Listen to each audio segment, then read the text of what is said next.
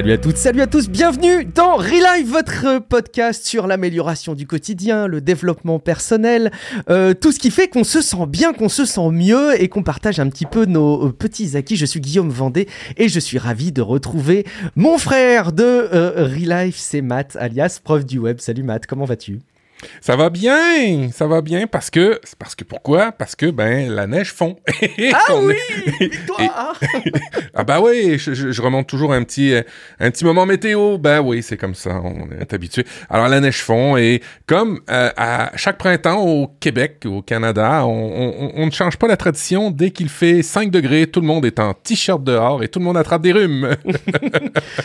alors je je sais pas si on attrape froid. Tu sais qu'a priori ce serait une légende urbaine que je tends à défendre maintenant parce que je la trouve trop belle, que on, tomberait malade en attrapant froid. Je vous partagerai peut-être une vidéo d'ailleurs à ce sujet de Max Bird euh, qui avait, qui m'a, moi ça m'a ouvert les yeux. Je me suis rendu compte que non, on tombait pas, on tombait pas malade parce qu'on avait froid. Bref, c'est un petit détail. Et je repense aussi à toi à chaque fois, Matt, tu le sais maintenant, quand il neige en France, parce qu'il y a quelques jours on a eu de la neige, on a eu de la neige en avril, euh, au tout début du mois d'avril. Et alors en France c'était, mais enfin où va-t-on? Nous avons de la, de la neige en avril. Euh, tout va être paralysé. Euh, bon, alors en fait, euh, donc dans la plupart des cas, c'est de la flotte, hein, on va pas se mentir, il reste rien. Et à chaque fois, je ne peux pas m'empêcher de penser à ces vidéos qui viennent de chez toi, Matt, où on voit tes, concitoyens qui disent oh, Il neige pas là, c'est pas vrai, il y a rien qui tombe. À chaque fois, je pense à toi. On a un super bel épisode aujourd'hui. On va vous parler de euh, no-code, euh, de développement euh, de services avec une approche assez intéressante qui vise avant tout à, livrer un service plutôt que de le rendre parfait avec une interview d'une personne qui a créé un site en faveur des initiatives pour le pour l'Ukraine, Camille. Donc on va vous diffuser ça juste après, mais juste avant Matt, comme le veut la tradition, on doit quand même échanger quelques mots. bah déjà pour savoir si on a des petites nouvelles à titre respectif des petites autopromos qu'on veut faire, euh, des petits retours de notre communauté. Et puis, tu voudrais instaurer un, nouveau rituel, Matt? Oui, ben en fait, euh, on essaye de faire des épisodes avec des dossiers, on essaye de, de, garnir ça comme il faut, mais des fois, il y, a, des petits ingrédients qu'on peut ajouter. On, va essayer de les, parsemer. Euh, j'aimerais ça qu'on ait la, la, tradition, parce que je pense que les auditeurs aiment ça, c'est qu'on a un épisode majeur avec un dossier majeur, mais on agrémente ça de certains éléments. Alors, les, trois choses que j'aimerais, bon, ça fait longtemps que vous nous écoutez pour certains, et vous savez qu'il y a la partie inspiration toujours à la fin. Alors, ça va rester la partie inspiration, ça c'est certain. Mais j'aimerais ça qu'on ajoute un petit élément tech au début, un petit peu. quelle nouvelle chose vous avez apprise ou quel nouvel élément technologique peut vous aider, vous aider dans votre productivité? Et puis le, deuxième, ben, euh, quelle fonctionnalité? Euh, parce que ben on a des beaux outils, mais si on ne connaît pas les fonctionnalités ou qu'on ne partage pas les nouvelles, les nouveaux usages, ben, euh, ben on reste avec des beaux outils sans les vraiment les utiliser. Alors, je voulais juste instaurer une petite tradition de parler un petit peu tech parce que ben on aime ça un peu parler de la tech. Et puis bon, amélioration du quotidien et la tech, ça va tellement bien ensemble, Guillaume. On est en phase. Du coup, dans, quel ordre est-ce qu'on le fait? Est-ce qu'on commence tout de suite, Matt, avec euh, nos, petites, euh, nos petits retours tech, c'est ça? Allez, vas-y. Alors écoute, euh, moi tu m'as posé la question des nouvelles choses que j'ai apprises ou des nouvelles fonctionnalités que j'ai découvertes là dans mes outils. moi je voudrais te partager deux choses qui m'ont fait un petit effet waouh une qui est assez futile, mais qui est en fait assez intéressante euh, dans certaines euh, situations bien précises. Est-ce que tu savais, je suis sûr que tu le savais, Matt, est-ce que tu savais que les Amazon Locker, ils ont tous un petit nom? Euh, les services, tu sais, où tu peux faire livrer ton colis euh, dans les grands casiers publics. Euh, mhm. Donc il y en a plusieurs, hein, des Amazon Locker. il faut avouer que maintenant qu'on n'est pas tous en télétravail et qu'on a repris le bon rythme habituel d'aller au travail et de ne plus être chez, toi, chez soi, les livraisons relais colis et autres Amazon Locker, ça reste hyper pratique. Moi j'aime bien mon petit Amazon Locker. Et j'ai découvert l'autre jour, donc ils ont des petits noms, mais que tu peux aussi très simplement les indiquer pour les désigner. donc ça va paraître tout bête comme cas d'usage, mais c'est quelqu'un qui devait m'envoyer euh, quelque chose, euh, sa personne l'avait acheté sur Amazon, mais me la faire livrer à moi. Euh, et bah, en fait, je lui ai dit, bah, c'est pas grave, fais le livrer au Amazon Locker Macan, M-A-K-A-N. Donc, je vais juste le donner le nom. Et bah, très simplement, ça lui a permis de faire livrer le colis à la gare SNCF d'Amiens, qui est pas très loin de chez moi, qui est mon Amazon Locker. donc, c'est au passage, hein, si vous voulez me faire des cadeaux, vous savez désormais que vous pouvez me les faire livrer au Amazon Locker Macan. et j'irai le, j'irai le chercher avec, avec grand plaisir, évidemment. Alors, est-ce que tu peux l'épeler pour euh, les auditeurs qui voudraient vraiment t'envoyer quelque chose, euh, Guillaume? M-A-K-A-N. N'oubliez pas Macan, M-A-K-A-N. Vous le trouverez facilement, je pense. Et euh, que- qu'as-tu besoin dans les prochaines semaines qu'on te livre? Je n'ai tellement besoin de rien, mais absolument de rien. Euh, je me rends compte en ce moment, Matt, à quel point je suis heureux et à quel point euh, j'ai j'ai vraiment tout ce qu'on peut rêver pour être heureux. En plus, euh, je suis en bonne santé. j'ai Ah. écoute, j'ai- j'ai beaucoup trop de choses d'ailleurs, et il est peut-être temps que je prenne une autre approche dont tu vas nous parler, qui est celle du minimalisme. Chaque chose en son temps, mais j'ai beaucoup trop de choses pour être heureux et je n'ai absolument besoin de rien. Peut-être d'être surpris. peut-être que j'ai besoin d'être réveillé à des nouvelles choses. Donc ça, ça, ça peut être intéressant. Euh, et une autre chose qui, est, qui m'a vachement plu dans mes découvertes ces derniers temps, est-ce que tu connais Liner, Matt? L-I-N-E-R.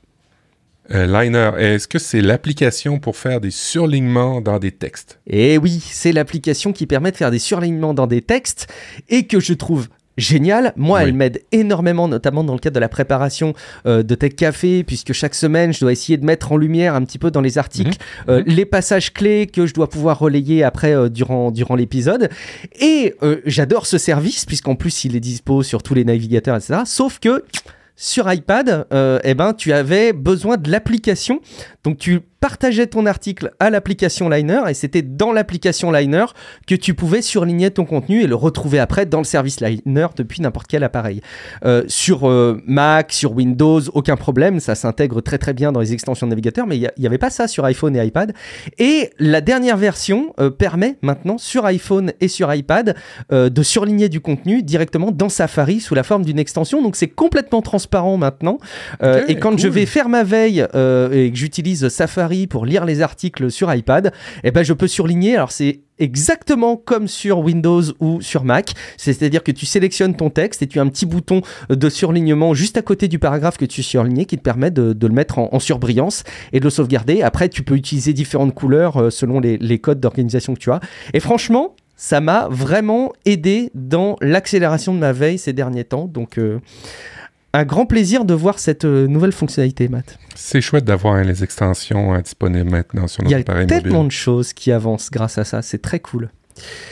Est-ce que tu as des choses, toi aussi, Matt, euh, dans le monde de la tech que tu voulais nous partager dans cet épisode? Alors, euh, j'essaye de rentabiliser tous mes achats et de- d'éviter d'acheter des choses supplémentaires. Et euh, il y a quelque temps, j'ai vendu mon, mon, mon MacBook Pro pour m'acheter un Mac euh, M1 euh, en reconditionné. Hein? OK, on fait toujours, euh, on fait attention d'essayer d'avoir des outils euh, usagés. C'est les meilleurs achats que vous pouvez faire. Et j'avais un Chromebook Yes. que je vous présente à l'écran. Et j'avais quand même certains enjeux de mobilité. Hein? Euh, faut pas se le cacher. Euh, Chrome OS, c'est une chouette plateforme, mais tous mes outils de production sont sur mon Mac. Et ben des fois, tout simplement, je veux être évaché complètement, comme on dit chez nous, euh, tranquillement dans le canapé, en haut, avec la famille, euh, parce que oui, je suis dans le sous-sol. Et euh, j'avais besoin d'une solution intéressante pour faire du ce qu'on appelle du remote desktop, de la prise à distance de, de mon Mac. Et j'ai essayé plusieurs solutions et sont toutes un petit peu imparfaites. Il y a toujours quelque chose qui qui qui qui, qui va pas bien, euh, c'est pas fluide, c'est pas performant et ainsi de suite. J'ai découvert un nouveau service. Alors euh, mon Chromebook est devenu mon meilleur MacBook parce que maintenant avec le service euh, GetScreen, euh, G E T S C R E E N.me euh, c'est un service, euh, il, il- il- il peut être payant, mais moi j'utilise la version gratuite pour le moment, ça va très très bien. GetScreen me permet de prendre à distance mon Mac M1 double écran sans avoir dans un écran les deux écrans tout rapetissés, hein, tu vois. Euh, et et ça ça m'a changé complètement la vie. Et cette application-là marche via un navigateur tout simplement. Alors, vous installez une espèce de Mhm. plugin sur le poste que vous voulez prendre à distance et après ça, à partir d'un simple navigateur, vous êtes capable d'aller prendre à distance votre, euh, appareil. Alors, moi, c'est mon Mac, mais ça peut être un Windows, ça peut être n'importe quel appareil. Et pour vrai, ça change pas mal la dimension de mon travail en mobilité sur mon Mac. C'est-à-dire que je suis capable d'avoir un bon appareil euh, de bureau performant sans payer les coûts de la mobilité. Et si je veux de la mobilité, ben, je peux prendre simplement un Chromebook pas très très cher et me connecter à distance. Et avec les réseaux fibres maintenant qu'on a, ben, euh, ça va assez bien. Alors, euh, c'est vraiment le service que j'ai découvert euh, ce dernier mois. Alors pour, pour d'aucuns, peut-être plusieurs personnes le connaissent. Moi, c'était assez nouveau. J'étais sur Remote Desktop de Google. Ça marche une fois sur deux avec un Mac Silicon. J'étais avec d'autres, types où là, ça prend des, des, des, des, proportions incroyables avec du, des paiements. Celui-là fait très très bien la job euh, et est gratuit jusqu'à concurrence de deux appareils que vous prenez à distance. Alors euh, franchement, c'est chouette. Euh, ça marche à partir d'un simple navigateur et encore une fois, ben, si tu prends ton, ton, ton iPad, tu ouvres le navigateur et tu prends à distance ton ordinateur et ça va très très bien. Et ça permet de faire de l'assistance technique aussi hein, pour les proches euh, de ce que je vois, y compris sur Android. Euh, ça, c'est un truc qui peut être euh, assez cool aussi. C'est si vous avez des personnes de votre entourage pour lesquelles vous avez besoin de faire de l'assistance à distance sur, sur Android pour dépanner. Je pense notamment à nos, à nos parents, nos grands-parents. Ça peut être des solutions. Moi, j'utilisais TeamViewer pour ce type de solution, Matt, mais je reconnais que c'est une solution qui tout de suite signifie application à installer un peu lourde. Là, le fait que ce soit dans le navigateur me, me réjouit. Donc, je j'irai regarder ça. Et, et, TeamViewer était un bon produit jusqu'à temps qu'il se fasse racheter par, je pense, euh, euh, une, compagnie qui ben, veut faire de l'argent et, on le comprend, mais euh, de la minute que j'avais mon, mon adresse avec un nom de domaine, il pensait que j'utilisais ça de manière professionnelle et il m'envoyait des factures. Hein, tu vois. Alors, alors euh, non, TeamViewer, ça a été, on, s'en est débarrassé. Alors, euh, c'est pour ça que je cherchais désespérément une bonne solution. Euh, et puis oui, elle est très, elle a un, niveau de, de, de de footprint, comme on dit, très très très faible et l'application sur le Mac est ça, ça, prend aucun aucun processus, c'est toujours fonctionnel, alors ça fait vraiment plaisir. Top. Guillaume, est-ce que tu savais que euh, Relife a probablement euh, créé des couples. Mais c'est incroyable ça. Alors j'ai peur de savoir exactement ce que ça a engendré, mais dis-moi tout. Alors, euh, ben, ça va faire le sujet de ma découverte que j'ai faite, et c'est une découverte tech, hein, vous, on va pas être dans le, dans le matrimonial, inquiétez-vous pas. un auditeur qui nous écrit sur Relife dernièrement, il dit j'avais posé cette question il y a presque un an et il s'est passé beaucoup de choses depuis. En fait, il se trouve que j'ai rencontré la femme de ma vie sur Bouzou. Bouzou, hein, vous savez, le service euh, pour apprendre l'anglais que je vous parle souvent. Après que Matt ait recommandé l'app, c'est drôle, euh, comme je vous dois d'avoir trouvé le bonheur. C'est euh, pas de la manière dont vous l'avez prévu, mais vous m'avez refait, vous m'avez refait ma vie. Incroyable, en tout cas. Gratitude éternelle pour vous. Alors, euh, je vais vous parler de Bouzou, cette introduction euh, matrimoniale. Euh, alors, comme quoi, hein, des fois, on peut trouver l'âme sœur sur n'importe quelle plateforme quand on est rendu, quand on est dû pour la trouver, on, peut la trouver. Dernièrement, Bouzou, c'est une application pour apprendre l'anglais que j'utilise. moi, j'utilise le format, premium. Vous pouvez utiliser un format gratuit. Il n'y a pas de problème avec ça pour l'apprendre. je la trouve très, très performante au niveau de la grammaire. Je la trouve très, très performante au niveau du vocabulaire. pour moi, pour mon besoin à moi au niveau de l'apprentissage, elle est beaucoup plus complémentaire, euh, pas complémentaire, elle beaucoup supérieure que Duolingo, euh, que Babel, que j'ai pu essayer euh, dernièrement. Alors, elle me convient très, très bien. Ce qui me manquait, c'est d'avoir des, cours avec des gens pour, discuter. Et ben, il y avait des forfaits hein, sur, Bouzou où vous pouviez souscrire à une heure de, discussion avec quelqu'un d'anglophone pour conserver votre, votre niveau d'anglais. Euh, mais c'était quand même assez cher, hein. c'était plusieurs euh, dizaines de dollars euh, par personne. Eh bien, dernièrement, ils ont ouvert un nouveau forfait, forfait, je dirais plus collaboratif, où vous n'êtes pas seul à seul, vous êtes dans un groupe. Et là, au lieu de coûter 50 ou 60 dollars de l'heure, ben, on est plus sur des tarifs à 6 euros de l'heure. Alors, c'est vraiment beaucoup, beaucoup moins cher et vous pouvez hmm. discuter. Et ce qui est bien dans Bouzou, c'est que euh, vous n'allez pas là dans une salle et euh, c'est le premier qui parle, euh, qui, qui, qui va mener la discussion. Non, il vous prépare des sujets de conversation que vous pouvez lire en amont de ces rencontres-là. Alors, Bouzou, un super bon service qui se bonifie de jour en jour au niveau de, de, de sa qualité de, de, son offre. Et puis là, ben, son offre de, discussion regroupée, je trouve ça vraiment chouette. Pour 6 euros, vous pouvez discuter sans, sans être gêné avec des gens qui apprennent comme vous une langue. Et en plus, euh, les groupes qui sont faits sont faits à certains niveaux. Alors, quand vous êtes, exemple, à la leçon 144, il y a un groupe qui est fait pour ces, à partir de ces, ces, ces leçons-là, ce qui fait que vous êtes tout à peu près au même niveau pour discuter. Alors, il n'y a pas des gens qui sont vraiment meilleurs que vous. Là. Vous êtes tout au même niveau. Cool, je, vais peut-être me, me, lancer moi là-dedans. Alors non pas pour trouver l'âme sœur, hein, là-dessus je suis, j'ai déjà ce qu'il faut dans mon quotidien, mais, euh, mais pour améliorer euh, ma pratique de certaines langues, ça peut être très très cool.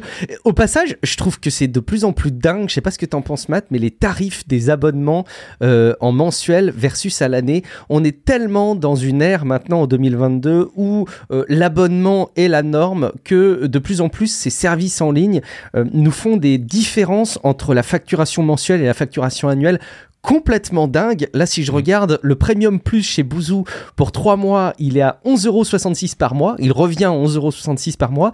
Et si tu t'engages sur 12 mois, tu divises le prix par 2. T'en es à 6,67€ par mois. Je mm-hmm. trouve ça dingue. C'est euh, tout à la fois satisfaisant de se rendre compte que bah, les tarifs euh, deviennent intéressants, puis aussi à quel point, euh, malgré tout, on est envahi de ces abonnements maintenant récurrents de services. C'est un truc qu'on suit depuis quelques temps dans Relife, mais j'ai l'impression que c'est de, de pire en pire quelque part faut peut-être s'y habituer. Ouais, mais, mais en même temps, euh, tu vois, dans le cas d'un système de formation, je trouve que c'est pas une dépense, c'est un investissement pour toi. C'est vrai. Alors, euh, t'as raison, as raison. Ces plateformes-là, ça me dérange moins. Euh, je commence à réfléchir à, retirer mon abonnement sur certaines plateformes, dont Amazon Prime, par mm. exemple. Mm. On en reparlera là aussi, sans doute, une trajectoire autour du minimalisme. Matt, est-ce que le moment n'est pas euh, rêvé pour euh, diffuser à nos auditeurs l'excellente interview que nous avons fait avec Camille? Allons-y.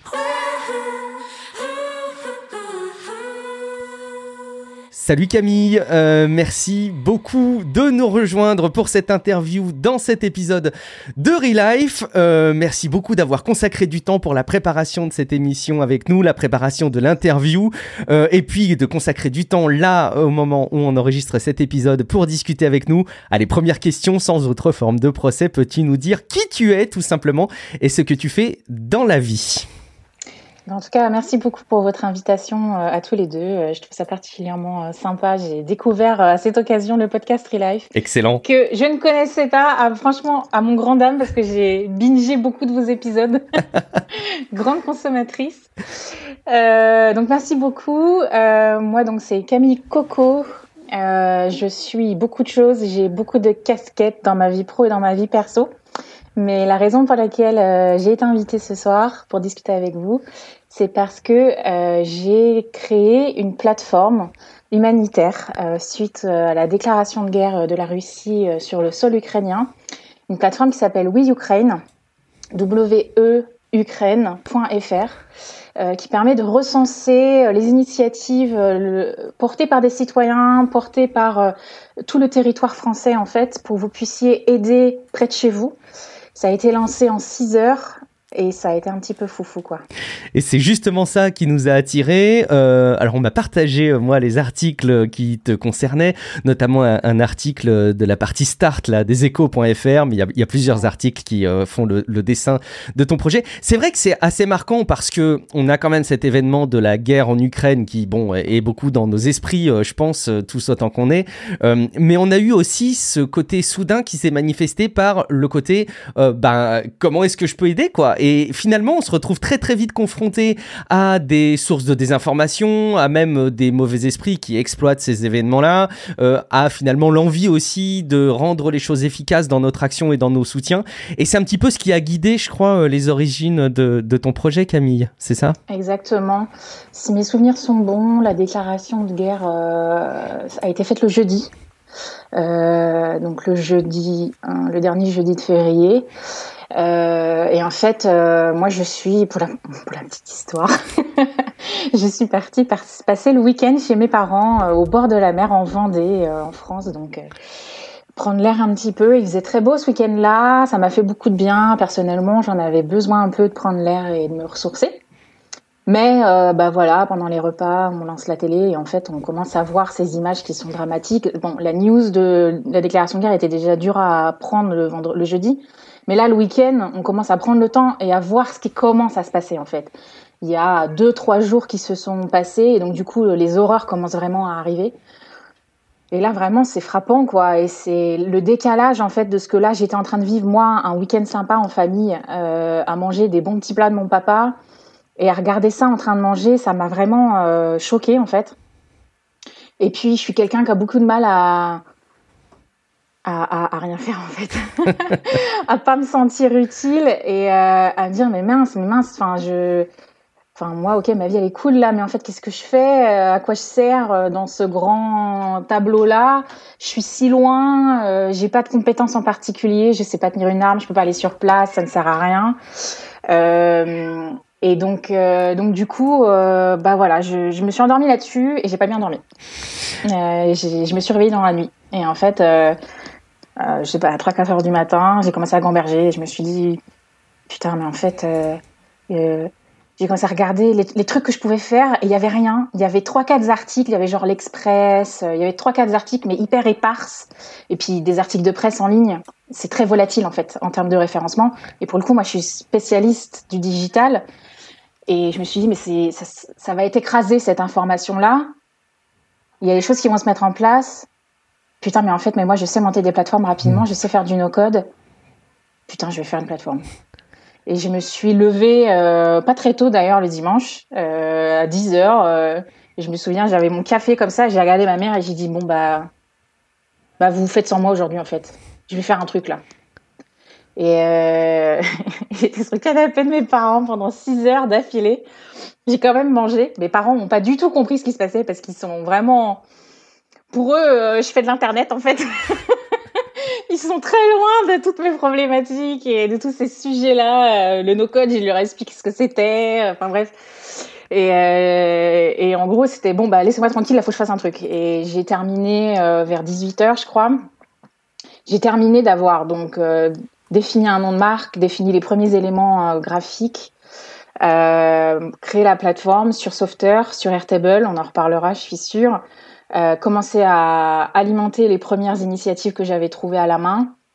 Et voilà, ça fonctionnait en fait. En six heures, ça fonctionnait. J'avais un site, une plateforme fonctionnelle avec la possibilité pour les gens de soumettre, la possibilité pour les gens de suivre ce qui allait être, être publié et une database accessible, triable, filtrable. Et là-dessus, je l'ai publié euh, sur LinkedIn. Parce que je me suis dit tout de suite, bah en fait, euh, moi, je d'un point de vue design, je peux pas l'emmener beaucoup plus loin que ça. Je suis pas designer. C'est fonctionnel, mais c'est probablement pas du tout UX euh, UX validé quoi. Ils vont tous se tomber dessus. Euh, euh, et puis je me suis dit tout de suite en fait faut faire tourner ça. Moi pour le coup je fais ce qu'on appelle du gros, donc c'est en fait de l'accompagnement à la croissance. Et, je, et, je, comment dire, j'ai des bonnes méthodes pour rapidement faire développer les choses. Et donc tout de suite, je me suis dit, ben ce site-là, il n'est pas référencé.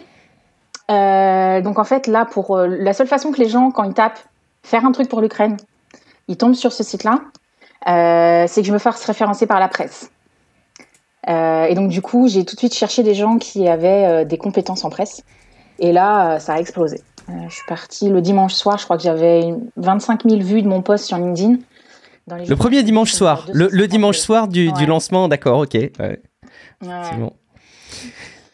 C'est un peu fou, quoi. C'est intéressant d'ailleurs ce, ce, profil euh, que tu décris, euh, euh, que, qui est le tien, qui est dans un événement tel que celui qu'on a vécu et comme dans plein d'autres événements qu'on peut vivre, d'avoir comme ça des profils où on peut pas rester les bras croisés, où on peut pas être juste spectateur. d'ailleurs, je, je sais pas comment comment t'as vécu cet événement-là, Matt. C'est quoi ton profil toi par rapport à ce genre d'événement marquant, ces fameux signes C Y G N E S, ces signes noirs qu'on peut vivre. T'es plutôt en mode euh, estomaqué un peu comme moi ou plutôt euh, euh, besoin de retrousser tes manches pour prendre part à la réaction? Ben, je suis admiratif de, de, de, du fait que Camille, elle, ait re, retroussé ses, ses, ses, manches pour, pour faire quelque chose. Moi, je suis plus euh, estomaqué, je reste devant la télé, scotché, je regarde, je regarde, je change les chaînes, je, je réécoute Merci. 10 millions de fois la même actualité sur, tu sais, les, les, les chaînes d'actualité qui n'en finissent plus et qui, en bout de ligne, sont toujours les mêmes, mais euh, on dirait qu'on on, on, on capte un élément de plus à, à, à chaque demi-heure pour, pour, pour comprendre ou prendre la mesure de tout ça. C'est surréel. C'est surréel en, 2020, en, en, 2022 ce qui arrive. Et euh, on s'en est déjà parlé, hein, des événements du 11 septembre ou des événements comme ça. C'est tellement moi, je, reste sans voix et je reste scotché. Alors, félicitations, Camille, d'avoir retroussé tes manches. Tout à fait, je comprends tout à fait la, la boulimie, l'infobésité, ils appellent ça. Je comprends tout à fait. Et pour le coup, pour les grands événements mondiaux comme ça, j'ai un peu tendance à faire ça aussi. Euh, mais j'ai appris avec le temps que ça me faisait beaucoup de mal personnellement, en fait. Que ça me mettait dans un état dépressif. Euh, et notamment, euh, le moment où je m'en suis vraiment rendu compte, c'est au niveau des attentats de 2015 à Paris. Mhm. Pour le coup, j'habitais à Paris. C'était d'autant plus difficile à gérer émotionnellement. Et, et, et j'ai été en boucle pendant plusieurs jours. Pareil, BFM puis d'ailleurs, ça a été un peu l'avènement de ces, chaînes-là en France, euh, ce, gros événement-là. Et, euh, et j'ai décidé aujourd'hui de limiter beaucoup mon accès à l'information, enfin, de le rendre très qualitatif, mais en temps de le limiter dans mes journées. Mhm. Mhm. C'est déjà peut-être un, premier renseignement qu'on peut transmettre aux auditeurs. Du coup, c'est étudier un peu votre profil de réaction par rapport aux événements qui arrivent et peut-être aussi que vous avez euh, des opportunités de réagir un peu comme Camille et pas comme Guillaume et Matt, du coup, en, essayant d'être actif plutôt que d'être dans la sidération, si en tout cas on, peut y arriver. Alors, tu dessinais un petit peu en quelques mots tout à l'heure la manière dont tu as développé la première version de, de weukraine.fr, le site. Euh, c'est hyper intéressant parce que ça va faire écho à des échanges qu'on a eu avec Shubham Sharma, qu'on a eu le plaisir d'accueillir dans un précédent épisode euh, de Relife. Mais est-ce que tu peux nous dire de manière un petit peu plus technique, du coup, quels sont les outils? Alors, sans trop rentrer dans les détails, forcément, on n'est pas, euh, et en audio, c'est jamais pratique, mais on n'est pas un podcast euh, pur développeur. Mais est-ce que tu peux nous en dire un petit peu plus sur les outils et l'approche que tu as eu pour développer WeUkraine.fr en quelques heures, du coup Ouais, en quelques heures, bah, en quelques heures, les décisions devaient être efficaces en fait. Et moi, euh, j'ai euh, un passé dans, euh, dans les secteurs de l'innovation, de l'accompagnement des startups et tout ça. Donc, j'ai pas mal de réflexes de prototypage rapide, en fait. J'ai fait beaucoup de startup week-end, pour ceux qui connaissent, qui sont des hackathons, voilà, pendant en général 48 heures sur un week-end, où en 48 heures, on essaie de créer une solution à un problème. Et on essaie de, au bout de 48 heures, d'arriver avec un truc qui existe, quoi. Euh, une proof of concept, une preuve de concept mhm. en français. Euh, et donc j'ai l'habitude de ça et j'ai l'habitude de euh, comment dire quand on balance la propreté des solutions et l'efficacité des solutions, de plutôt opter pour l'efficacité des solutions. Euh, j'ai un peu cette approche-là, qui est une approche très aussi spécifique à mon métier. Le gros, c'est meilleur quand c'est fait que quand c'est parfait. Euh, oh. Et donc, du coup, euh, better done than perfect. et donc, du coup, euh, j'ai eu des réflexes que, qui sont peut-être pas évidents pour tout le monde, mais par exemple, j'ai vite évalué d'un point de vue graphique ce dont j'avais besoin. En fait, pas grand-chose. J'avais besoin de couleurs, deux ou trois couleurs. Euh, pour créer la marque. Ça tombe bien. Euh, en fait, euh, le drapeau ukrainien, il y a deux couleurs. En plus, elles fonctionnent plutôt bien ensemble. Donc, je me suis pas pris la tête là-dessus. et bien sûr, j'ai besoin d'un logo. ça, c'est vraiment l'élément de, c'est le minimum viable product en termes de design. il me faut un, logo. Et là, je suis allée utiliser une ressource, un, site que j'utilise, enfin, absolument tout le temps, qui s'appelle Canva, qui est, je sais pas, le site si vous voulez faire des choses graphiques et que vous n'êtes pas un designer. Euh, il y a beaucoup, beaucoup de ressources dessus. Euh, il y a une grosse partie qui est gratuite. Et donc, du coup, j'ai créé très simplement, j'ai bidouillé cinq minutes et euh, j'ai eu aussi un petit peu de. J'ai été directrice d'une agence de com en amont, donc c'est sûr que ça m'a aidé à très vite trouver le concept que je voulais pour le logo, qui est donc une reprise d'un cœur et des deux couleurs du logo du, du drapeau ukrainien. Donc déjà, j'avais ça. Ça, je pense que ça a dû me prendre 30 minutes, 30-45 minutes, ça a été assez rapide. Et puis ensuite, je me suis posé la question bah, de la plateforme, techniquement, comment j'allais la développer, sachant que il fallait que ça scale. Je suis désolée, il va y avoir beaucoup d'anglicismes, je vais essayer de les traduire. Ça puisse s'adapter en, tout cas à la charge. Ça puisse s'adapter mm. à l'échelle exactement, parce que là, je savais que j'avais pas beaucoup d'initiatives à relayer entre 10 et 20 au moment où je développais, mais que potentiellement il y en allait avoir beaucoup plus. Alors honnêtement, je m'attendais pas à ce qu'il y en ait autant qu'il y en a aujourd'hui. Mais euh, je me disais, voilà, à un moment donné, là, je vais les rentrer à la main, mais je vais pas pouvoir tout le temps les rentrer à la main. Et surtout, si je dois créer des pages de site web à chaque fois pour les relayer, ça va pas être possible, en fait. Mhm. Euh, donc, j'ai tout de suite pensé database. Euh, et donc, une solution de database qui est facile à manipuler, c'est Airtable. Airtable, c'est donc un outil no-code assez connu quand même aujourd'hui et super abordable d'utilisation. alors, pour les gens qui ne codent pas, oui et non, parce qu'on va plutôt dire que c'est du low code que du no code. Il faut quand même mieux être un peu à l'aise avec les notions de code et de database euh, pour être facilement à l'aise sur euh, en tout cas, c'est un outil très versatile pour les non professionnels euh, des databases. Donc j'ai commencé à lister mes initiatives là-dessus, puis je me suis dit ok d'accord, mais alors du coup comment j'affiche ça sur un site web? Mhm. Et je me suis rappelé que j'avais découvert Softer, euh, je sais même plus quand, mais il y a un moment quand même. Euh, qui était donc cette c'est une solution qu'on appelle de front, c'est-à-dire c'est un site web accessible par le plus grand nombre qui va afficher de la data qui est elle stockée sur une autre solution. Et donc en l'occurrence Softer, c'est un outil de création de site web qui affiche de la data hébergée sur Airtable. C'est très spécifique. Et donc du coup ça fait un duo, une stack, c'est-à-dire euh, euh, une boîte à outils euh, d'outils qui vont fonctionner ensemble en fait et qu'on va faire fonctionner ensemble. Donc là, si vous voulez, derrière les coulisses, j'ai un Airtable qui fait toute la data, les données, ouais. qui va faire aussi toutes les automatisations, tout ça. Et en front, donc sur la scène, j'ai un softer, S-O-F-T-R. On mettra les liens de toute façon dans les notes de, l'épisode. Euh, si jamais vous écoutez là en ce moment euh, l'interview et que vous avez besoin d'aller euh, jeter un coup d'œil, vous, vous irez regarder. Sommairement, en fait, avec Softer, tu crées un site internet qui contient comme données ce que tu as injecté dans l'outil Airtable et les deux outils se répondent et arrivent à, à fonctionner de manière hyper collégiale, c'est ça? En fait, sur Softer, on fait des requêtes de recherche, donc par des tags euh, qu'on aura décidé en amont mhm. sur une database, et la réponse est envoyée par Airtable. D'accord. Matt, c'est des solutions que tu... J'imagine que tu les connais, euh, que c'est des choses que tu, que tu as eu l'occasion de manipuler ou au moins que tu connais de nom, non? Non, mais non, écoute, euh, absolument pas. Softer, je, suis en train de regarder le pricing, ben, les prix, les, les forfaits. Ben, je, je, suis totalement intéressé. C'est vrai ce que dit Camille. On, on, et, et, on, des fois, on arrive dans un espèce de délire cosmétique technologique quand on est avec un client où on, on, développe euh, des, des, avec lui. Alors, l'application va faire ci, va faire ça. Et en bout de ligne, c'est souvent les mêmes choses. C'est-à-dire, on, prend de la donnée, on affiche de la donnée, on supprime de la donnée. C'est souvent, souvent les mêmes choses. Alors, ce que je vois des outils de Camille, c'est que c'est des outils qui peuvent aider euh, ben, à faire certains concepts pour des, des néophytes. Euh, je pense, tu, tu, mentionnes que Airtable, ça prend une certaine notion d'informatique, mais ça me semble pas non plus, tu n'as pas besoin d'avoir fait euh, ingénieur en, un bac ou un ingénieur en, en Non, c'est sûr que, bon, si, par exemple, je vendrais pas un software à mes parents.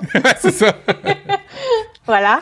Euh, mais si vous baignez un peu dans le digital, euh, que vous êtes à l'aise avec d'autres outils no-code. Par exemple, si vous touchez un peu sur Notion, sur les databases, sur Notion, mhm. ça peut être une bonne entrée. Euh, Notion a des databases qui sont, alors j'aime beaucoup Notion, hein, mais qui sont euh, fonctionnelles jusqu'à un certain point. Mhm. Après, on est un peu limité quand on veut aller un peu loin avec ces databases-là.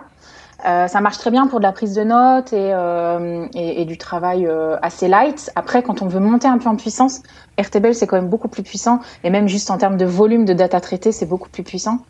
Euh, et puis il y a toute une partie automatisation en fait d'Airtable qui est très intéressante. Et en fait ça ça a été euh, hyper important dans le développement euh, de la solution et du collectif en fait qui s'est mis à gérer euh, We Ukraine. Parce que quand on s'est mis à recevoir une suggestion par minute mmh, et qu'il a fallu qu'on les traite une par une parce qu'en fait on ne pouvait pas afficher enfin tout ce qui nous était soumis on nous envoyait des euh, des, des, comptes bancaires en fait euh, il y, a eu des trucs franchement bizarres euh, qu'on a dû donc traiter. Et donc tout ce qui est affiché sur le site de We Ukraine a été validé par un humain.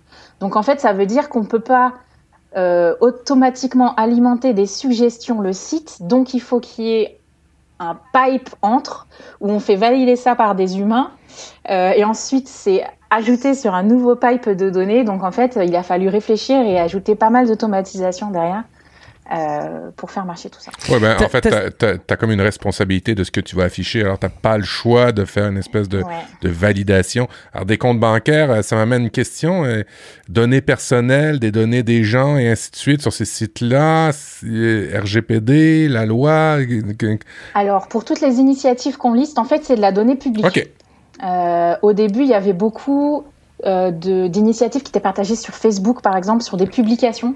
Mm euh, d'associations qui étaient d'abord culturelles en fait, qui étaient des associations d'échange culturel avec l'Ukraine, qui se sont transformées en associations humanitaires et qui euh, n'avaient pas forcément des sites web, euh, qui communiquaient avec avec leurs adhérents euh, via Facebook, euh, des groupes et tout ça, qui ont commencé à publier en fait ah ben on va faire ci, on va faire ça. Donc au début, on a juste pris des captures d'écran de ça et on les a, on les a listés sur We Ukraine. Donc ça, en fait, c'est de la donnée publique. Là-dessus, on risque rien. Euh, là où en effet il a fallu réfléchir à une politique de gestion des données, et notamment RGPD, euh, tout ça, tout ça, l'Europe, euh, c'est que quand les gens soumettent une initiative, on a été obligé de leur demander des coordonnées pour qu'on puisse leur poser des questions éventuellement. Mhm. Et leur répondre, ben, on a affiché votre initiative ou on l'a pas affiché parce que. Et donc du coup, on a dû récupérer nom, prénom, adresse mail, téléphone et ou téléphone.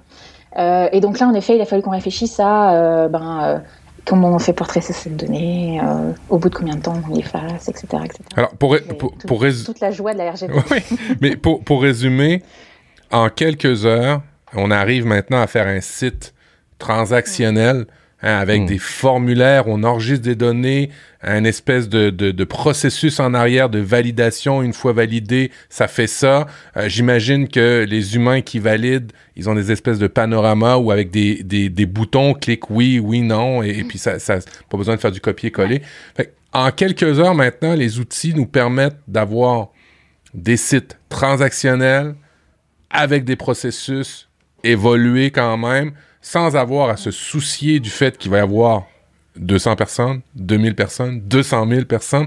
Tout ça monte en charge simplement avec de l'assemblage. Alors, ce qui est beau dans ce que tu expliques, c'est que de la minute qu'on connaît les outils, qu'on sait un peu les processus qu'on veut mettre en place, assembler les outils, euh, ben on peut faire euh, compétition aux plus grandes de ce monde, à, des, à des, grandes, grandes corporations qui, d'un côté, parce que moi je travaille avec des grandes corporations, euh, je, me mets à la place d'un patron d'une DSI qui fait euh, ben, ça prend six heures à Camille que j'entends à l'oreille. et moi, j'ai tout un département et ils me disent qu'ils sont pas capables de livrer ce que j'ai à livrer dans les 12 prochains mois. Euh, ça serait quoi la nuance? Pourquoi. Hmm, intéressant.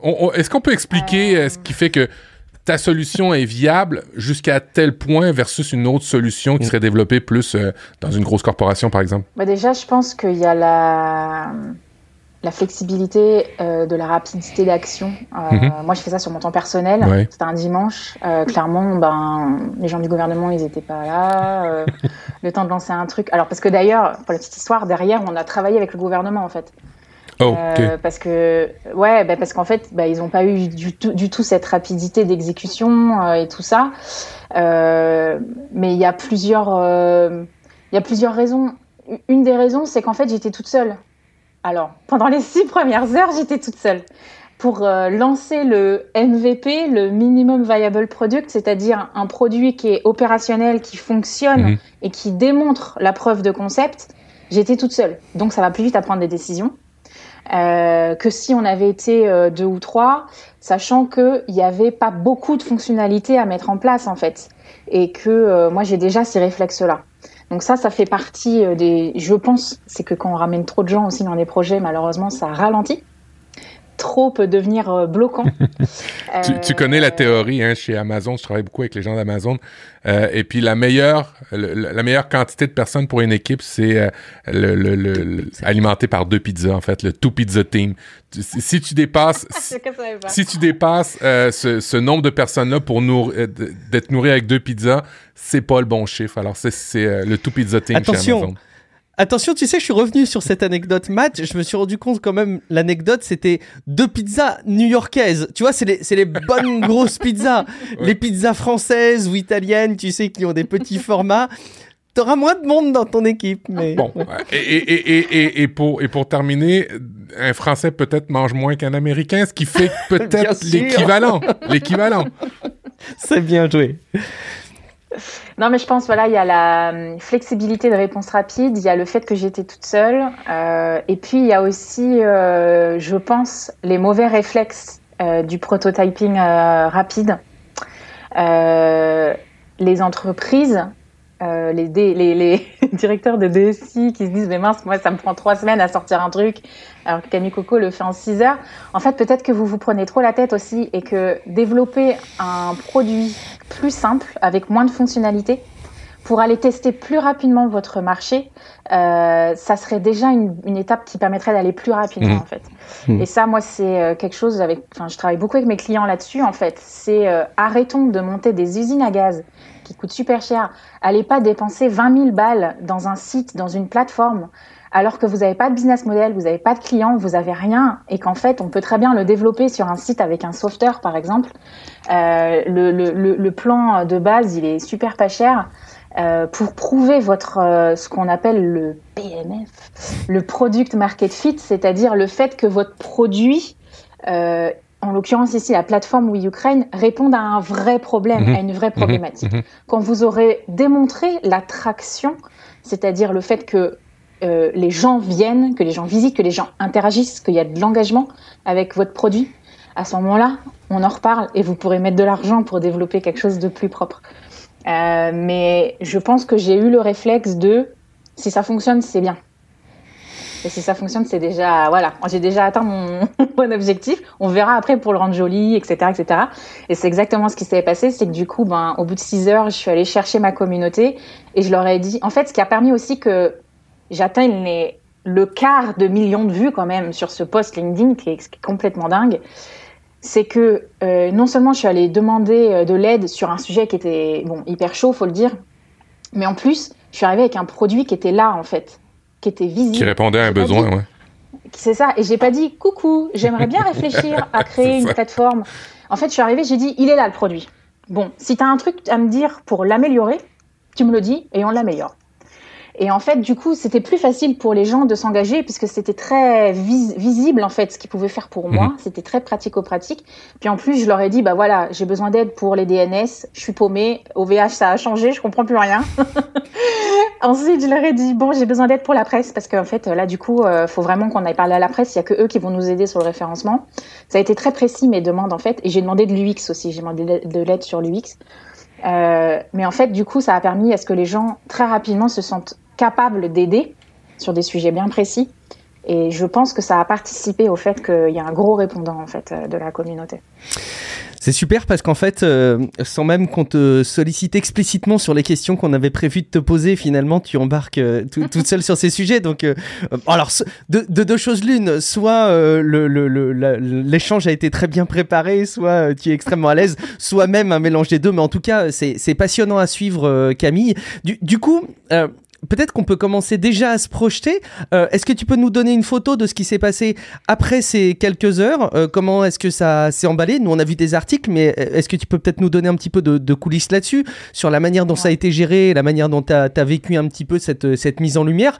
Et puis peut-être commencer à nous dire aussi, c'est quoi l'avenir de, de weukraine.fr euh, donc du coup, j'ai publié ça, je crois, bah, au moment de l'apéro, quand mes parents m'ont dit euh... bon bah c'est bon maintenant, tu vas boire l'apéro. ça va bien, euh, tes conneries, et que je leur ai dit bon bah c'est bon, regardez le site. Enfin, si vous arrivez sur ce site-là, qu'est-ce que vous faites en fait? Ça a été mes deux premiers bêta-testeurs, et on a fait ça avec un verre de blanc. Excellent. c'est très français. Euh, et donc, euh, on, boit le, on boit le verre et euh, je vais sur LinkedIn, je commence à écrire mon post euh, avec un peu de storytelling parce que je sais le faire. Et donc, je dis, bon, bah voilà, le site, il est là. si tu sais m'aider, aide-moi. Si t'as pas envie de m'aider, m'aide pas, il n'y a pas de souci en fait. Mais du coup, si vous pouvez améliorer ça, il n'y a pas de problème. Quand on y va, on le fait ensemble. Et moi, je m'attendais, je sais pas. Il y a 15 personnes au grand max qui viennent m'aider. Sauf que, en fait, c'est le, le, le gros délire et je passe la soirée jusqu'à tard dans la nuit. Euh, les gens euh, s'envoient mon, mon article, enfin ma, publication. On est un dimanche soir sur LinkedIn. Mhm. C'est le pire moment à peu près pour publier sur LinkedIn. Quoi. Il n'y a, y a pas un créneau pire que ça, à part pour publier des choses vraiment très inspirationnelles, quoi. Mais euh, je me suis dit, je vais me tirer une balle dans le pied d'ailleurs. Je me suis dit, vraiment, Cam, tu peux pas choisir un meilleur moment pour publier ça. Euh, et en fait, euh, je sais pas. Alors peut-être que les gens, euh, justement, étaient un peu scotchés à leur téléphone euh, Ouais. pour les news, Mhm, en fait. C'est ça. Et que, ok, techniquement, dans un jour normal, un dimanche soir, c'est pas vraiment le bon moment, mais que du coup, ça a permis aux gens de se sentir justement euh, pour la traduction française, empowered, de faire quelque chose, et on leur donnait une solution très pratico-pratique avec leurs compétences de gens du digital, parce que au début, ma, communauté à moi, c'est surtout des gens qui travaillent dans le digital. Euh, donc je leur ai en fait ouvert la porte et je leur ai dit bah voilà moi j'ai lancé ça euh, si jamais tu t'y sens et que tu as envie de faire quelque chose et t'es es comme moi tu te sens mal euh, bah faisons quelque chose avec ce qu'on sait faire et donc euh, ça s'est partagé les gens m'ont proposé des choses et puis reçu, de plus en plus j'ai reçu des DM et en fait dans en, dans la soirée du dimanche soir au lundi matin j'avais déjà 100 personnes qui tapaient à la porte OK. ouais et du coup euh, du coup, ça va prendre 100 beaucoup de pizza, hein, c'est ça. ça prend beaucoup de pizza. Euh, du coup, j'ai créé un Slack. Donc Slack, c'est un outil de, de un peu type forum Mm. euh, pour discuter euh, entre soi dans une équipe, euh, notamment sur différents types de sujets. Et ça permet une certaine historisation des discussions, ce qui est assez utile. Et c'est beaucoup utilisé dans les communautés du digital. Mm. Euh, et donc, tout de suite, j'ai le réflexe, je crée un Slack, je partage partout euh, le lien du Slack pour que les gens arrivent. Sauf que les gens arrivent, arrivent, arrivent, arrivent, arrivent. Mhm. On arrive à 100 et là, je commence à dire, oulala, là là, non mais trop en fait. Mm. Trop et ça va plus être euh, Gérable. opérationnel. Ben oui, et puis opérationnel parce que j'ai l'habitude de travailler avec des groupes sur des projets d'innovation et je sais très bien que là déjà 100, on a dépassé le point d'opérabilité du truc quoi. Donc je coupe le Slack d'ailleurs, ce qui m'a été reproché, mais euh, je coupe le Slack pour le bien du projet, enfin l'entrée au Slack pour le bien du projet, euh, en disant bon, on va déjà faire avec les gens qui sont dans la pièce et puis on verra si on a besoin de rouvrir en fait. Mhm. Parce que là, je veux qu'on soit capable d'avancer et si on est trop à discuter en même temps, on va pas avancer. On se retrouve avec 100 personnes euh, d'un peu partout, pas que de la France d'ailleurs, il y en a certains qui sont en francophonie, on va dire, des professionnels de la presse, des professionnels euh, du design, alors de l'UX, de l'UI, euh, des professionnels euh, plutôt de la cybersécurité, parce que je commençais un petit peu à me dire, ouh là là, je suis en train de faire un site qui est au bénéfice de l'Ukraine, et les Russes, ils sont pas forcément connus pour être très très gentils en termes de hacking. Mm. je voudrais pas que ça me retombe dessus. Euh, des professionnels aussi des questions légales, Ben oui. euh, protection des données, euh, parce que bah, du coup, moi, je me mettais personnellement euh, en danger, en fait, parce que s'il se passait quelque chose qui devait pas se passer avec We Ukraine, par exemple, on partage une initiative euh, frauduleuse. En fait, c'est moi, Camille Coco, qui est attaquable. C'est pas le collectif. Euh, tout est à mon nom, rien n'est officiel, Mm. tout est fait sur le côté, donc je commence un peu à baliser. Donc des professionnels de vraiment de tout secteur, et on a même, pour vous dire, une sophrologue qui nous a rejoint. Et la sophrologue euh, tout de suite nous a dit bon bah vous savez quoi, moi je peux pas vous aider sur le technique, j'y connais rien. Par contre, vous allez tous être très stressés là dans les jours à venir. Génial. Je vais me, je vais me caler dans un, dans un canal qui va s'appeler, euh, on l'a appelé ça la salle de repos. Euh, et tous les matins, je vais vous mettre des vidéos pour vous détendre, euh, redescendre la pression et tout ça. Donc on avait notre propre sophro à domicile.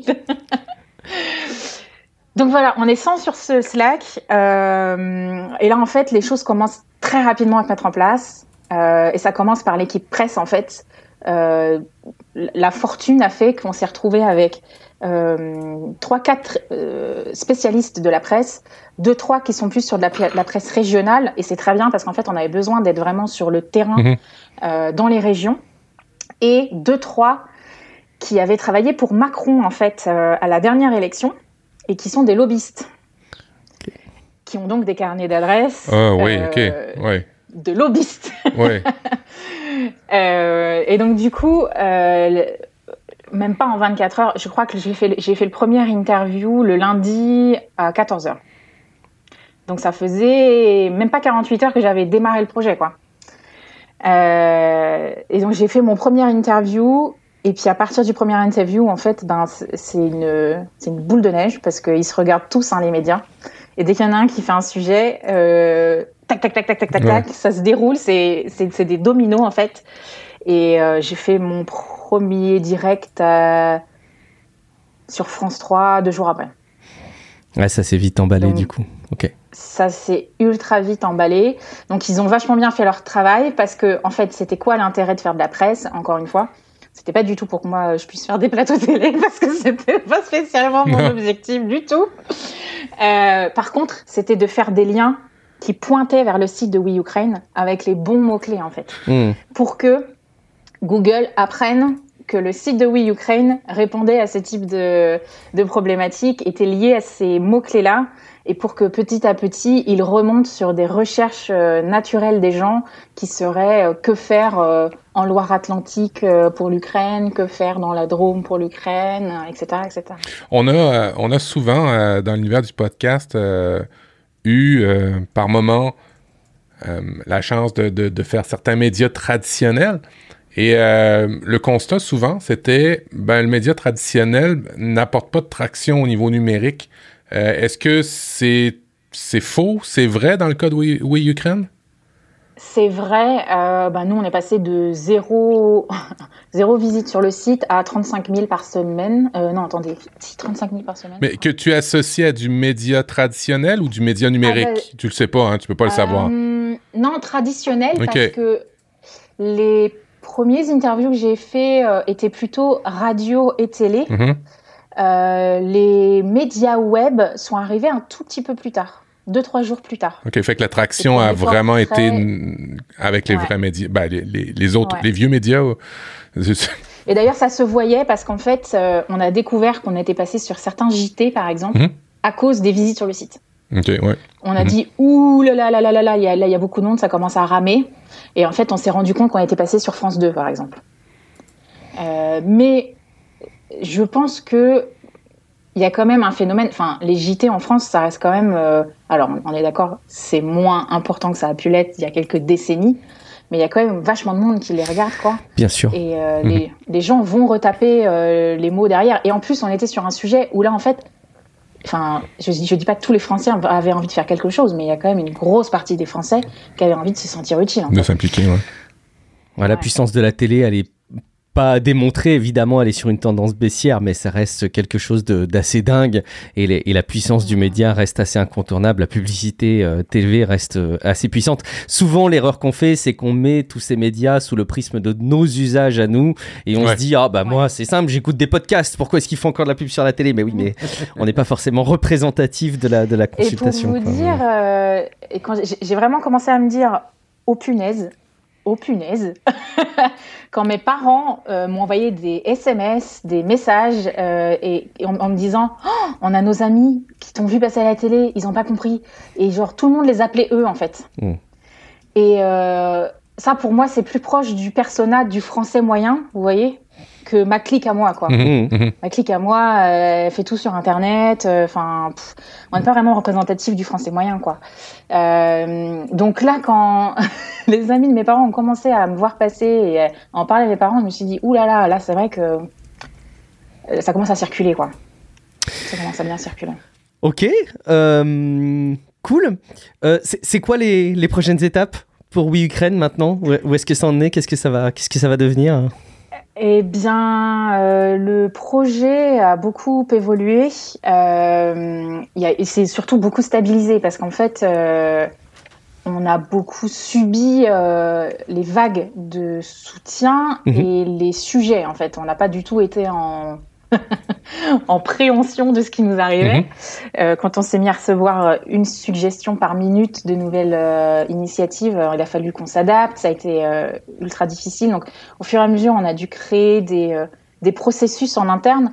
On a même dû créer toute une équipe support client en fait qui est un département un peu classique euh, dans une euh, dans une entreprise, c'est voilà, toutes les personnes qui vont répondre euh, aux gens qui leur écrivent, mais parce qu'en fait, on était devenu un peu un cabinet des doléances en fait. Euh, tous les gens qui se posaient des questions autour des initiatives et tout ça, plutôt que d'aller voir les initiatives directes, elles venaient nous voir nous. D'ailleurs, même la presse a pris le réflexe de venir nous poser des questions plutôt que d'aller voir les initiatives directement. Ouais, comme référence qui fédère toutes ces initiatives-là, c'était à vous de parler. Ah, ok, ok. Ouais, ouais, ouais. C'est-à-dire qu'ils nous disaient, ben, on cherche à interviewer tel type de profil dans tel type de coin de la France. Euh, dites-nous quoi faire, quoi. Et on était là, ben, en fait, nous, on est juste une vitrine, les gars. Mhm.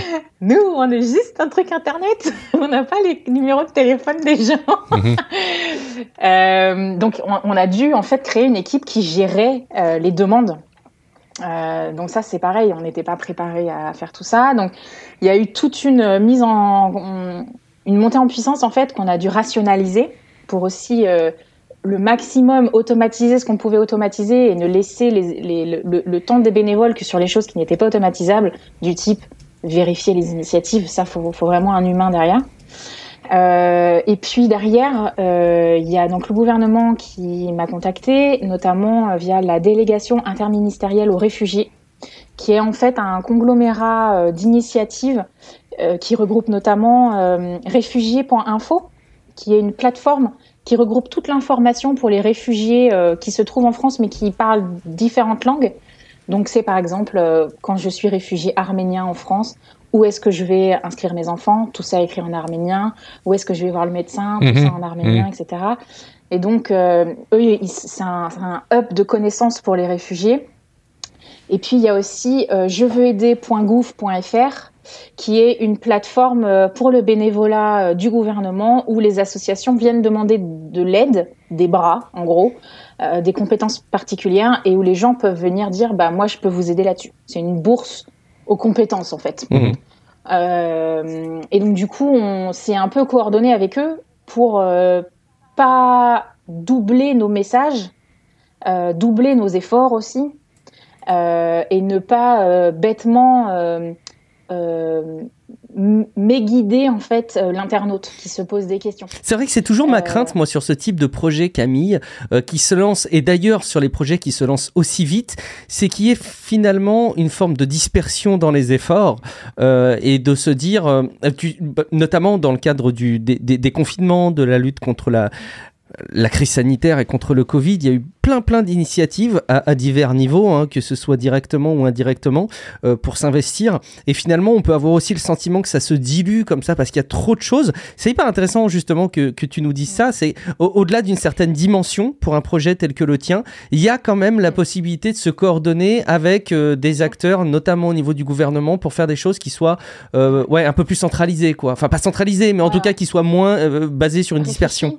Coordonnées, ouais. Bien sûr.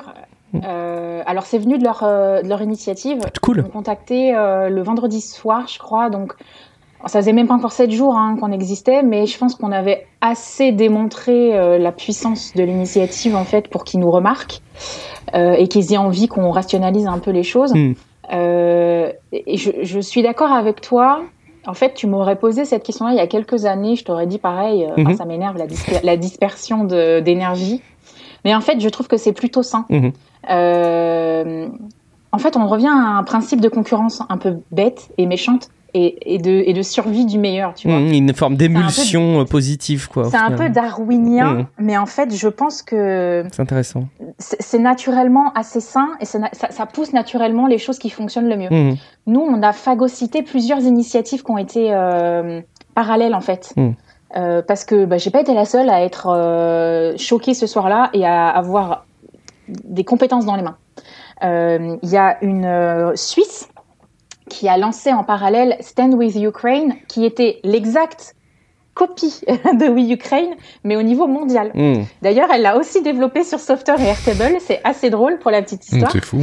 Euh, c'est aussi une entrepreneuse du digital. Et en fait, on s'est appelé dans les 24 heures. On s'est, on s'est découverte euh, et on s'est appelé. Et on s'est tout de suite dit, euh, bah super en fait. Naturellement, on s'est divisé le travail. Toi, tu es sur le monde et en fait très peu en France.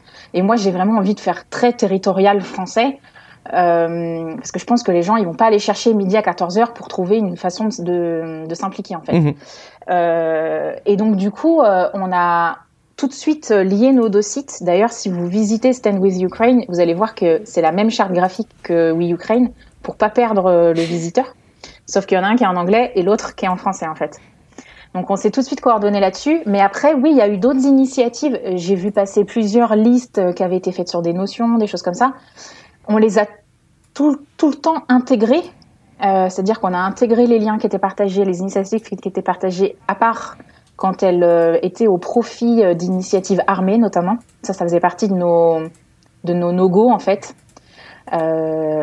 Donc on les a phagocytés et puis en fait de eux-mêmes ils sont aussi venus nous chercher en disant ah ben je viens de vous découvrir mais en fait on avait fait ça on était deux deux pelés trois tendus mmh. euh, peut-être d'ailleurs que leurs produits étaient pas pas dégueulasses en fait sauf que et vous en avez parlé avec Shubham c'est assez drôle j'y ai pensé quand vous en, vous en avez parlé euh, le fait qu'un produit enfin qu'un lancement marche c'est pas forcément que vous avez le meilleur produit en fait. Mmh. Ouais la delivery, la délivrance de ce produit-là est aussi hyper importante. Mmh. Et en fait, nous, on n'avait peut-être pas forcément le meilleur produit, mais en tout cas, on avait une très bonne delivery. Mmh. Ça, me fait penser à des euh. discussions qu'on a eues dans d'autres podcasts autour notamment des inventions.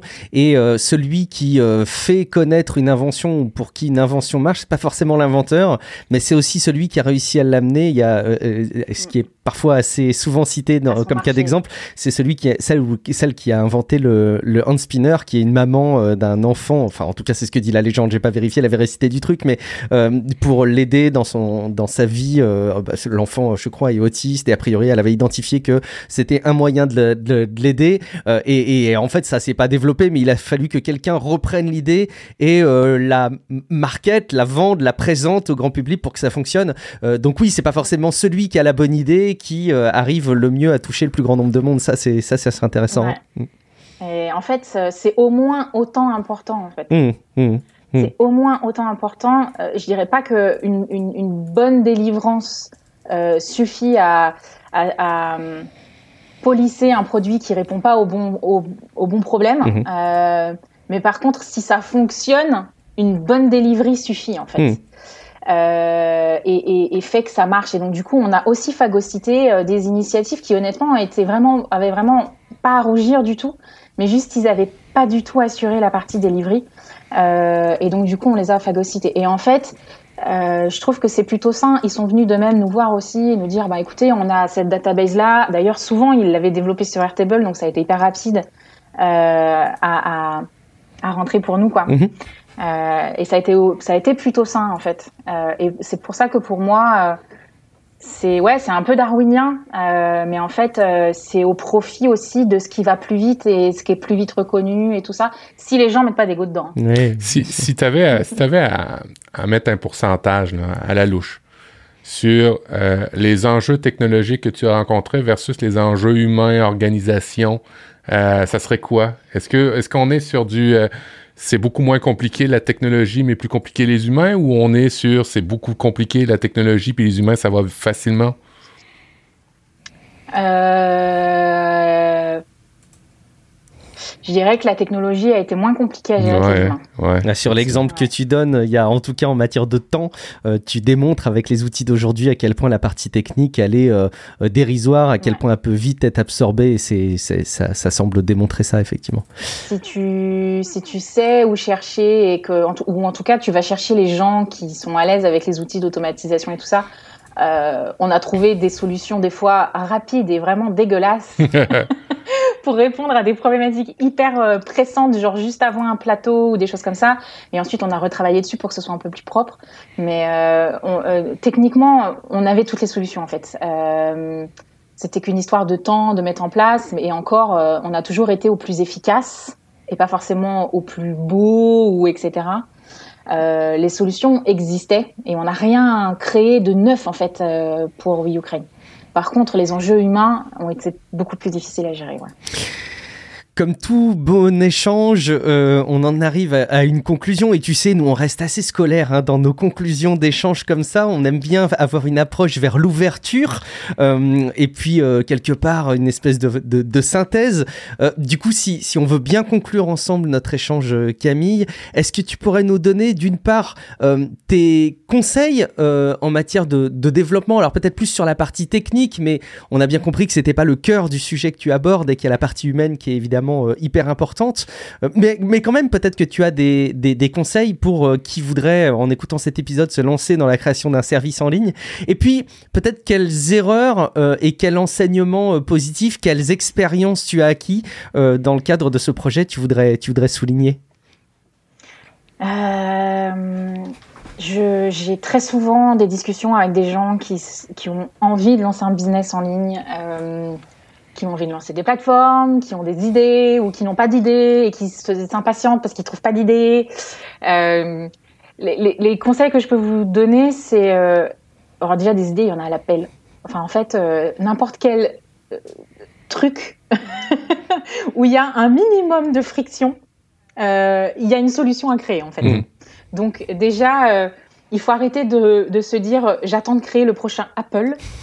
Euh, créer des solutions, on, appelle ça aujourd'hui des one-person businesses. C'est vraiment l'idée de une solution toute bête, toute simple, mais qui règle un problème que plusieurs personnes peuvent avoir dans le monde ou sur Internet, etc. C'est un business en fait. en tout cas, ça peut devenir un business si vous le marketez comme il faut et si vous avez un business plan derrière, etc. Quoi pensez pas business plan, pensez pas business model en premier. C'est très contre, c'est très contre-intuitif ce que je vous dis parce que c'est moi la première à travailler sur ces questions-là. Mais déjà, pensez à votre solution. Techniquement, elle va être comment? Elle va répondre à quoi? Euh, Et, c'est quoi le minimum de fonctionnalité qu'il faut avoir pour que ça fonctionne? À minima, sur Oui Ukraine, il fallait qu'on ait une database, la possibilité de faire des requêtes sur cette database, euh, que les gens puissent soumettre, parce qu'on n'allait pas nous-mêmes se balader sur l'internet toute la journée pour récupérer des trucs. Euh, ça, c'était vraiment la base de chez base, quoi. Donc, revenez à l'essentiel de, ce qui, de ce que votre solution doit avoir. Et arrêtez de tourner autour du pot, développez-la. Hmm. Et testez-la. Testez-la auprès de gens euh, tiens, j'ai développé ça, euh, j'ai vu que tu avais eu ce problème, dis-moi ce que tu en penses, est-ce que ça règle ton problème, est-ce que ça le règle pas? Récolter du feedback, récolter, ce qu'on appelle de la user research. Apprenez clairement quel est le problème de, des gens que vous voulez régler et à ce moment-là, améliorez votre solution. Mais arrêtez de tourner autour du pot. Si votre solution met, je sais pas, à temps plein, hein, pour un premier jet, plus de, allez, on va dire 15 jours à développer, posez-vous des questions, quoi. Mmh. Euh, c'est que, vous, allez, trop compliquer. Franchement, vous allez trop, trop, trop compliquer. Euh, il, vaut mieux sortir un truc mi-cuit, mais fonctionnel, euh, dans un premier temps, pour tester votre, marché et pivoter, c'est-à-dire faire évoluer le business model et ou faire en fait évoluer le produit parce que peut-être vous allez vous rendre compte qu'en fait c'est pas exactement ça qui est qui est demandé par les gens mhm. Euh, ou les business euh, que vous voulez euh, servicier euh, et, et, tester, expérimenter. Il faut arrêter d'avoir peur de l'échec en fait. Tant que vous êtes sur zéro coût euh, ou très peu de coûts engagés, vous risquez rien quoi. Oui Ukraine ça m'a coûté bon Canva rien. Euh, Airtable, rien, parce que les premiers plans sont très suffisants pour faire énormément de choses, franchement. Euh, Softer, euh, Softer, non, j'avais le plan gratuit. Euh, alors, il y a 15 jours gratuits, je crois. J'ai fini par demander à ce qu'ils m'offrent un plan payant et ils me l'ont accordé dans les quelques heures mhm. parce que c'est une boîte euh, allemande et qu'ils ont été hyper réactifs là-dessus.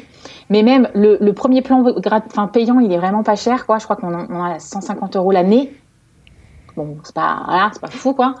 Euh, et donc là, du coup, vous pouvez déjà travailler une solution pour très peu d'argent, en fait. Euh, si, allez, le, le, nom de domaine et l'hébergement, ça m'a coûté 30 hum, balles, je crois. Mmh.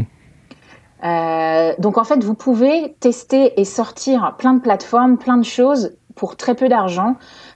Trompez-vous, apprenez de vos erreurs.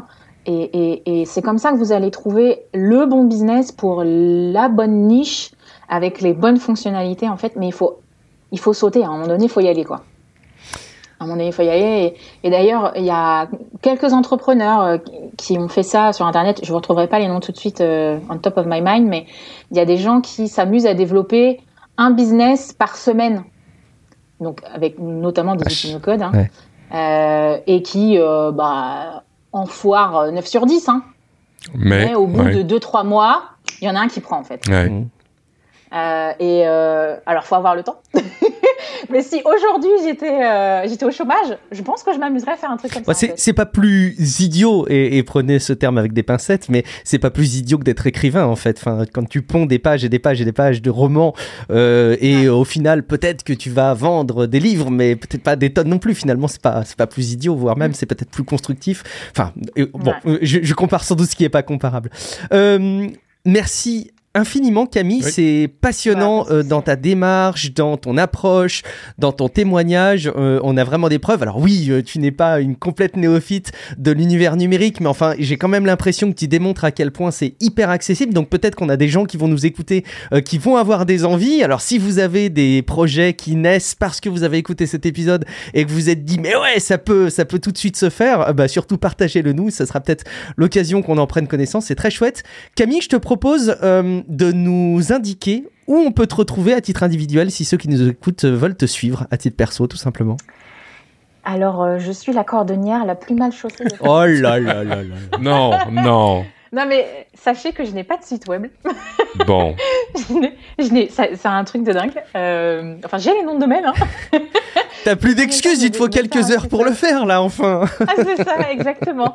Non, mais en fait, le besoin n'est pas là non plus, tu vois. le marché n'est pas là. En fait, euh, j'ai un profil LinkedIn qui est vraiment ma, ma vitrine et ma porte d'entrée surtout, euh, qui est combiné avec un profil sur Malte, qui est une plateforme où on peut vendre son temps euh, en tant que freelance et où on peut être contacté par des entreprises en tant que freelance. Et en fait, les deux, pour moi, fonctionnent extrêmement bien euh, en termes de référencement euh, j'ai pas j'ai pas du tout à me plaindre. Donc en fait j'ai pas vraiment le besoin non plus d'avoir un site web. Donc si vous voulez euh, échanger avec moi et, tout ça n'hésitez pas à venir me chercher sur LinkedIn. Des Camille Coco bah ça tombe bien il n'y en a qu'une. Donc il euh, n'y a pas de souci pour échanger au contraire. Et, euh, n'hésitez pas si vous voulez aider le projet Oui Ukraine à, à, les contacter si vous voulez envoyer un, message directement sur le site vous tomberez sur l'équipe qui s'en occupe.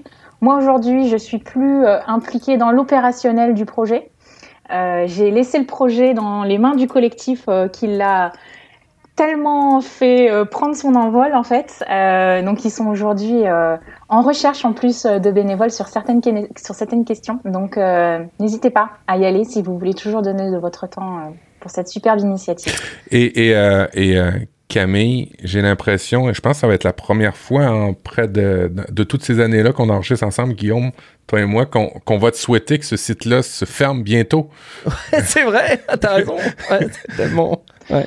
Mm. Ouais. C'est vrai. J'aurais bien aimé que je le, je le ferme très rapidement et j'aimerais bien qu'il se ferme très rapidement. Je pense que c'est malheureusement mal parti et, et d'ailleurs c'est aussi la raison pour laquelle le collectif est en train de s'organiser en, en, en, association pour pouvoir récolter des fonds. Euh, donc il y a les départements, les régions et tout ça qui sont prêts à donner de l'argent pour aider à faire perdurer le site en fait.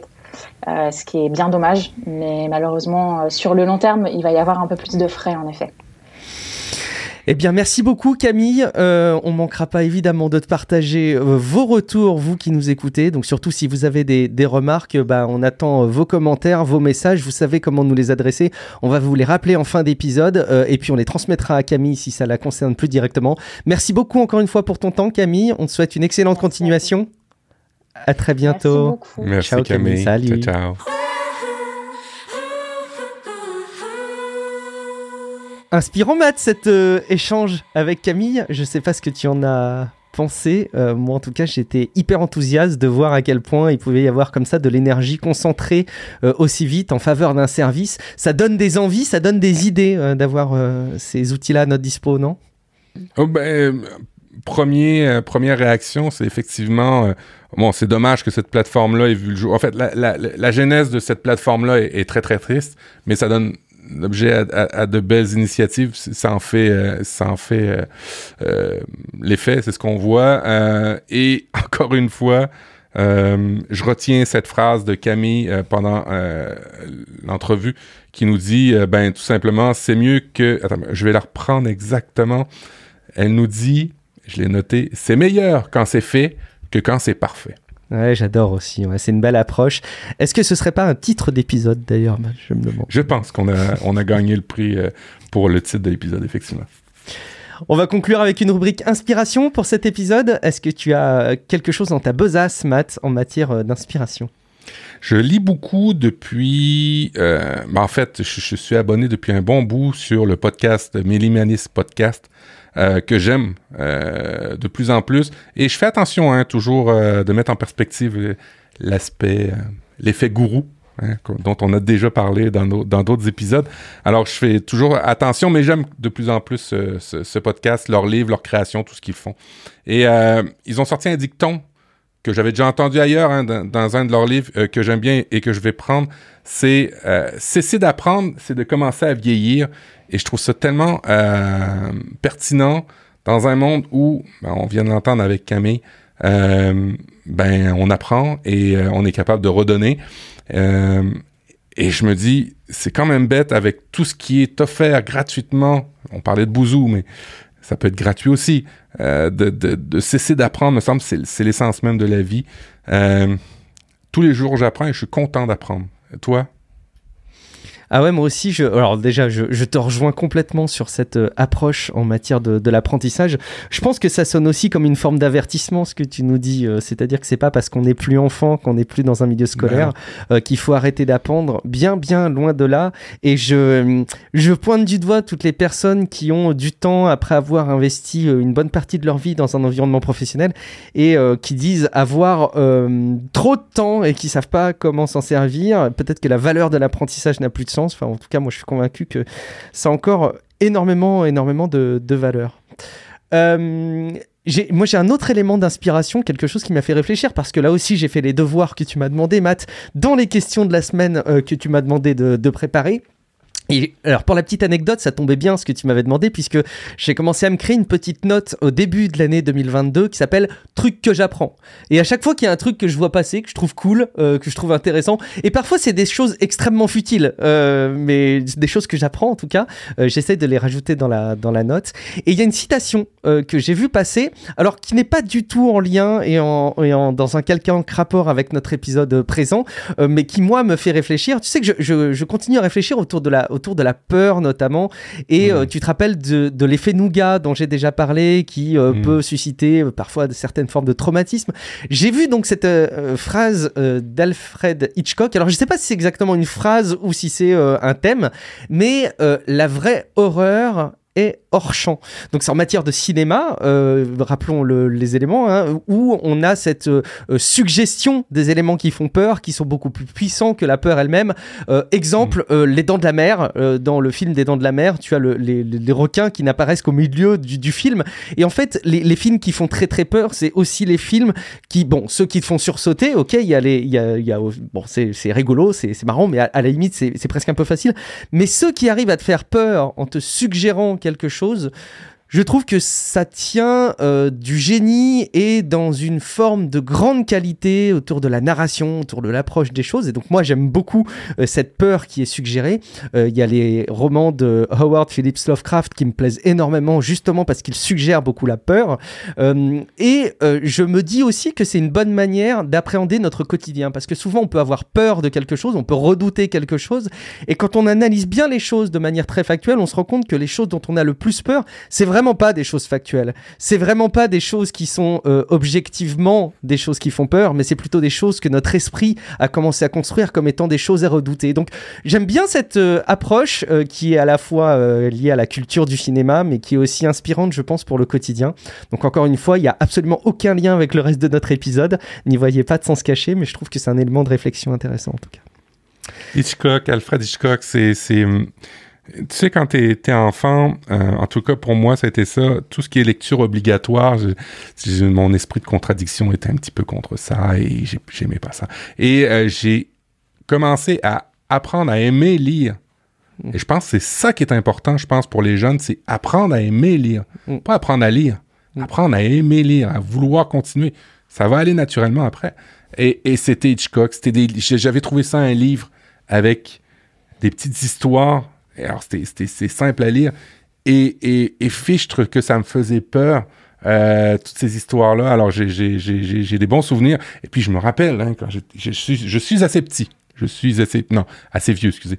Je suis assez vieux pour me rappeler qu'il y avait à la télé à une certaine époque, alors ça, fait, ça remonte à longtemps, où il y avait des, des petits épisodes d'Hitchcock et tout ce qu'il suggérait était mille fois plus puissant que ce qu'on voyait toujours dans ces épisodes-là. Et, euh, et, euh, et ça m'étonne pas, cette citation-là. La vraie horreur est hors champ. Voilà, ce sera votre, votre euh, prisme pour regarder un petit peu ce qui vous fait peur au quotidien aussi. est-ce qu'on avait des choses à rajouter, Matt, ou est-ce qu'on va pouvoir dire au revoir à nos auditeurs?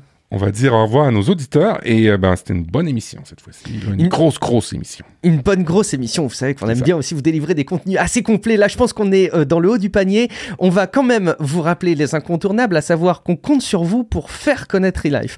Alors, il y a deux manières de le faire. Il y a soit dans la vraie vie, autour de vous, les personnes qui connaissent pas le podcast en général, qui connaissent pas encore Relife. Ça vaut le coup de leur partager. Je pense qu'il y a matière à découvrir des jolies choses et à faire des chouettes rencontres aussi en partageant le podcast.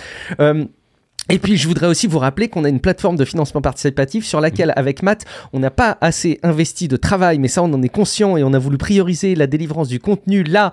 Mais on a des choses qu'on prépare autour de notre plateforme de financement participatif. Donc, ne nous abandonnez pas. Rendez-vous au contraire sur patreon.com slash podcast pour aller soutenir le podcast. Le principe, il est simple, c'est que le podcast, il reste totalement gratuit, libre et accessible à tout le monde, mais que euh, vous pouvez passer à la vitesse supérieure en devenant un auditeur premium et en acceptant de nous délivrer quelques euros, quelques dollars euh, chaque mois en échange de votre investissement pour Relive. Donc merci beaucoup par avance de l'envisager et sachez que ça nous continue à nous motiver, à nous stimuler de voir qu'il y a des gens qui attendent les épisodes et qui nous envoient des sous pour ça. Euh, ça garantit aussi la pérennité du podcast. Et puis sachez aussi, euh, enfin, euh, que vous pouvez interagir avec nous. Matt, où est-ce qu'on peut te retrouver sur Internet?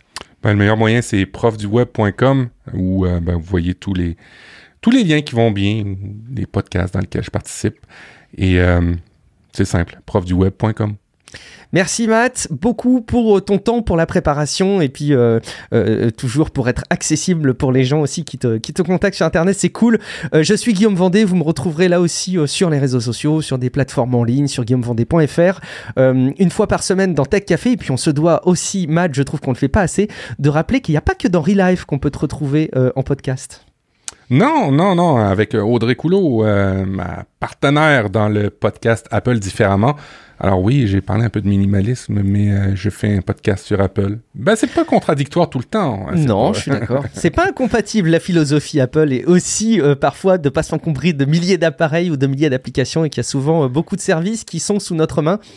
Parfois, d'aucuns diront un peu plus cher, mais la qualité a un prix aussi. Merci beaucoup de votre fidélité, merci beaucoup pour vos interactions. On se dit rendez-vous dans quelques jours pour un prochain épisode de Relife. Ciao à toutes et à tous.